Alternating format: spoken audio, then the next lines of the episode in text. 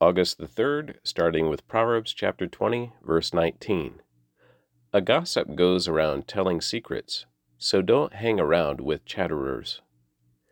Psalm twenty-six, verses one through twelve, a Psalm of David. Declare me innocent, O Lord, for I have acted with integrity. I have trusted in the Lord without wavering. Put me on trial, Lord, and cross-examine me. Test my motives and my heart, for I am always aware of your unfailing love, and I have lived according to your truth.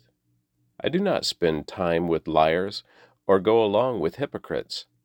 I hate the gatherings of those who do evil, and I refuse to join in with the wicked.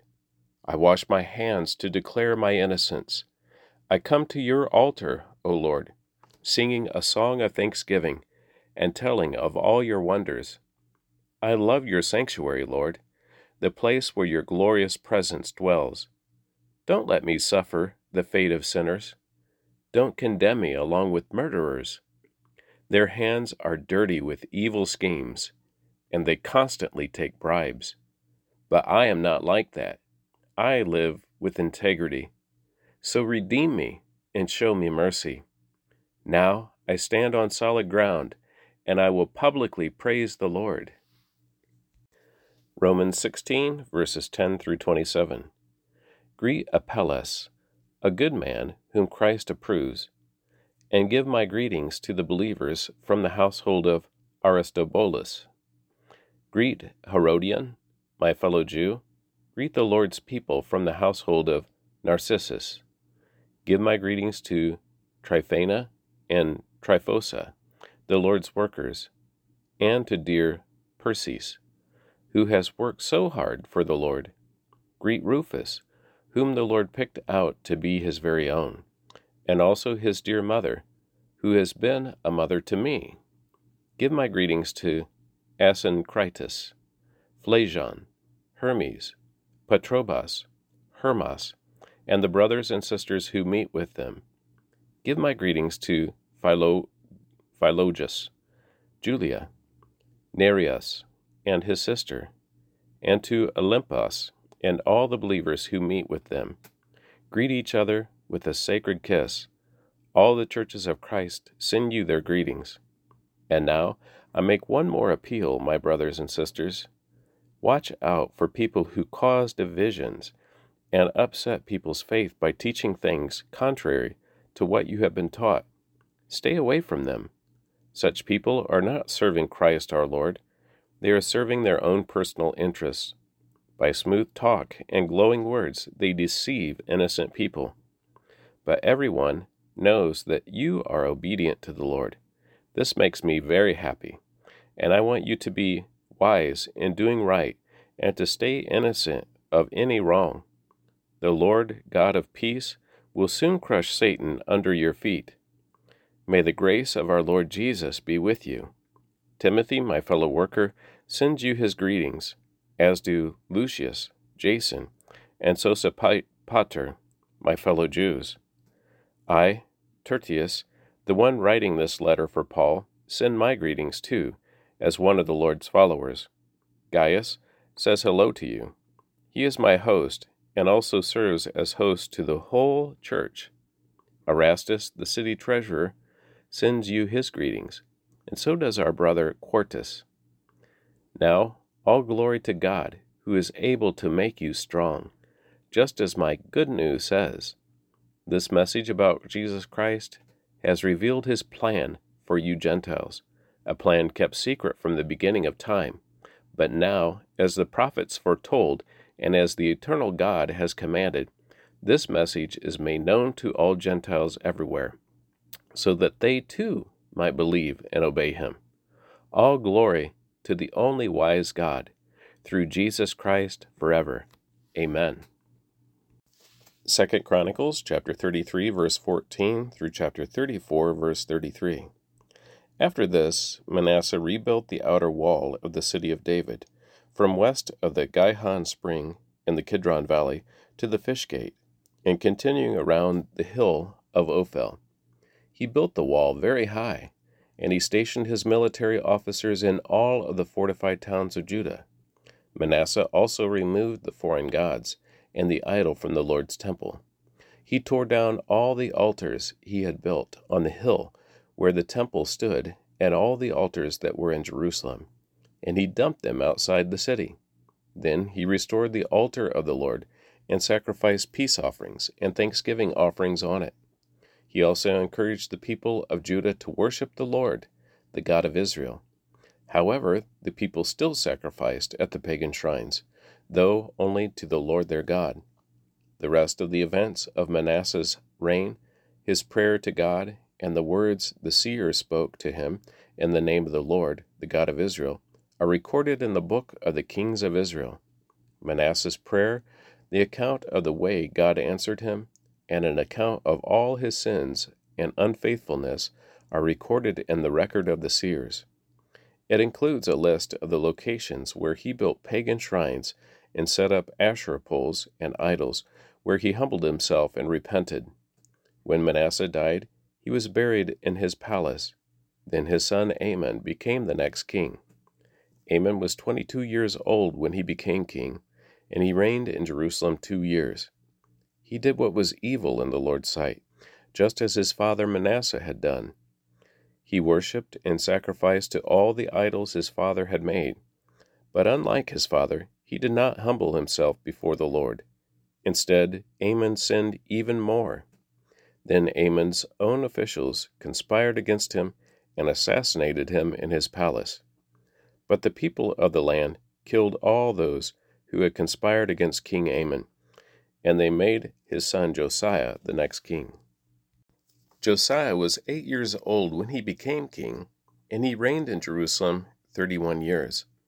He did what was pleasing in the Lord's sight, and followed the example of his ancestor David.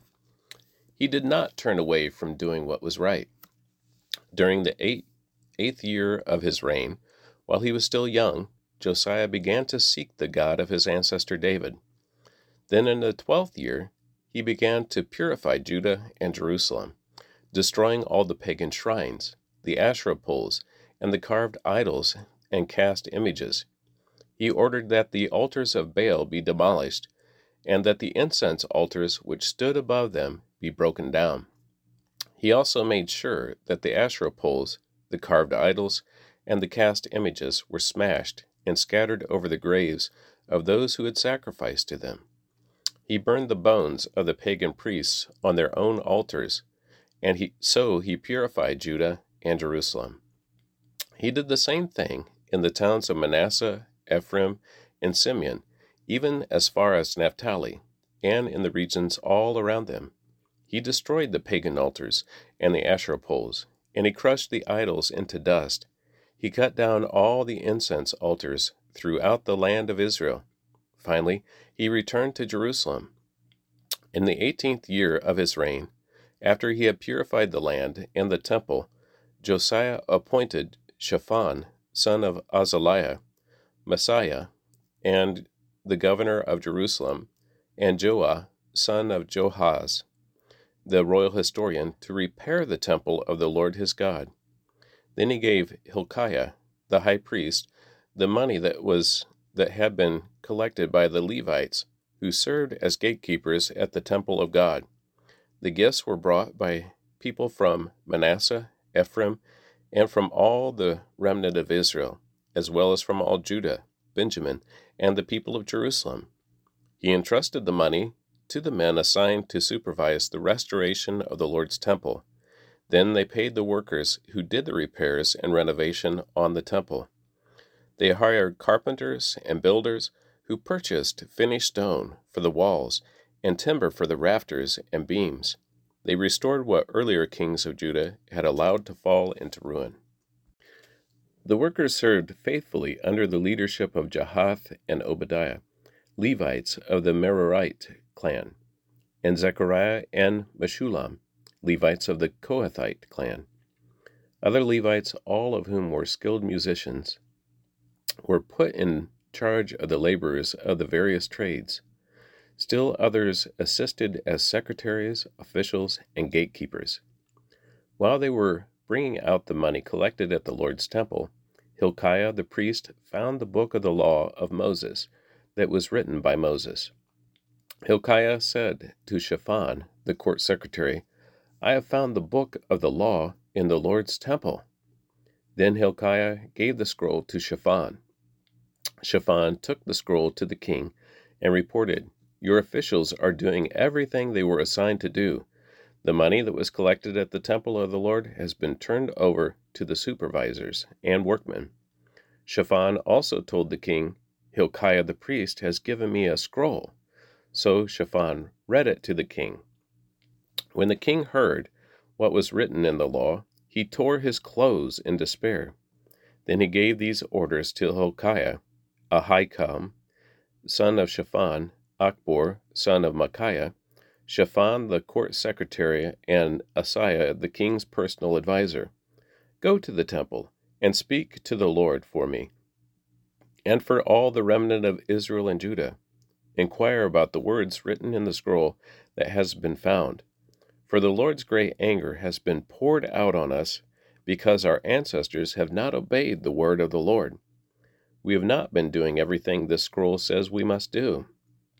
So Hilkiah and the other men went to the new quarter of Jerusalem to consult with the prophet Huldah. She was the wife of Shallum, son of Tikvah, son of Harhas, the keeper of the temple wardrobe.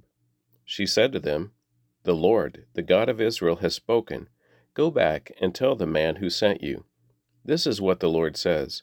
I am going to bring disaster on this city and its people. All the curses written in the scroll that was read to the king of Judah will come true, for my people have abandoned me and offered sacrifices to pagan gods, and I am very angry with them for everything they have done.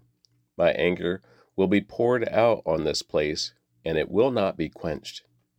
But go to the king of Judah, who sent you to seek the Lord, and tell him, This is what the Lord, the God of Israel, says concerning the message you have just heard. You were sorry and humbled yourself before God when you heard his words against this city and its people. You humbled yourself and tore your clothing in despair and wept before me in repentance. And I have indeed heard you, says the Lord. So I will not send the promised disaster until you have died and been buried in peace. You yourself will not see the disaster I'm going to bring on this city and its people. So they took her message back to the king. Then the king summoned all the elders of Judah and Jerusalem. And the king went up to the temple of the Lord with all the people of Judah and Jerusalem, along with the priests and the Levites, all the people from the greatest to the least.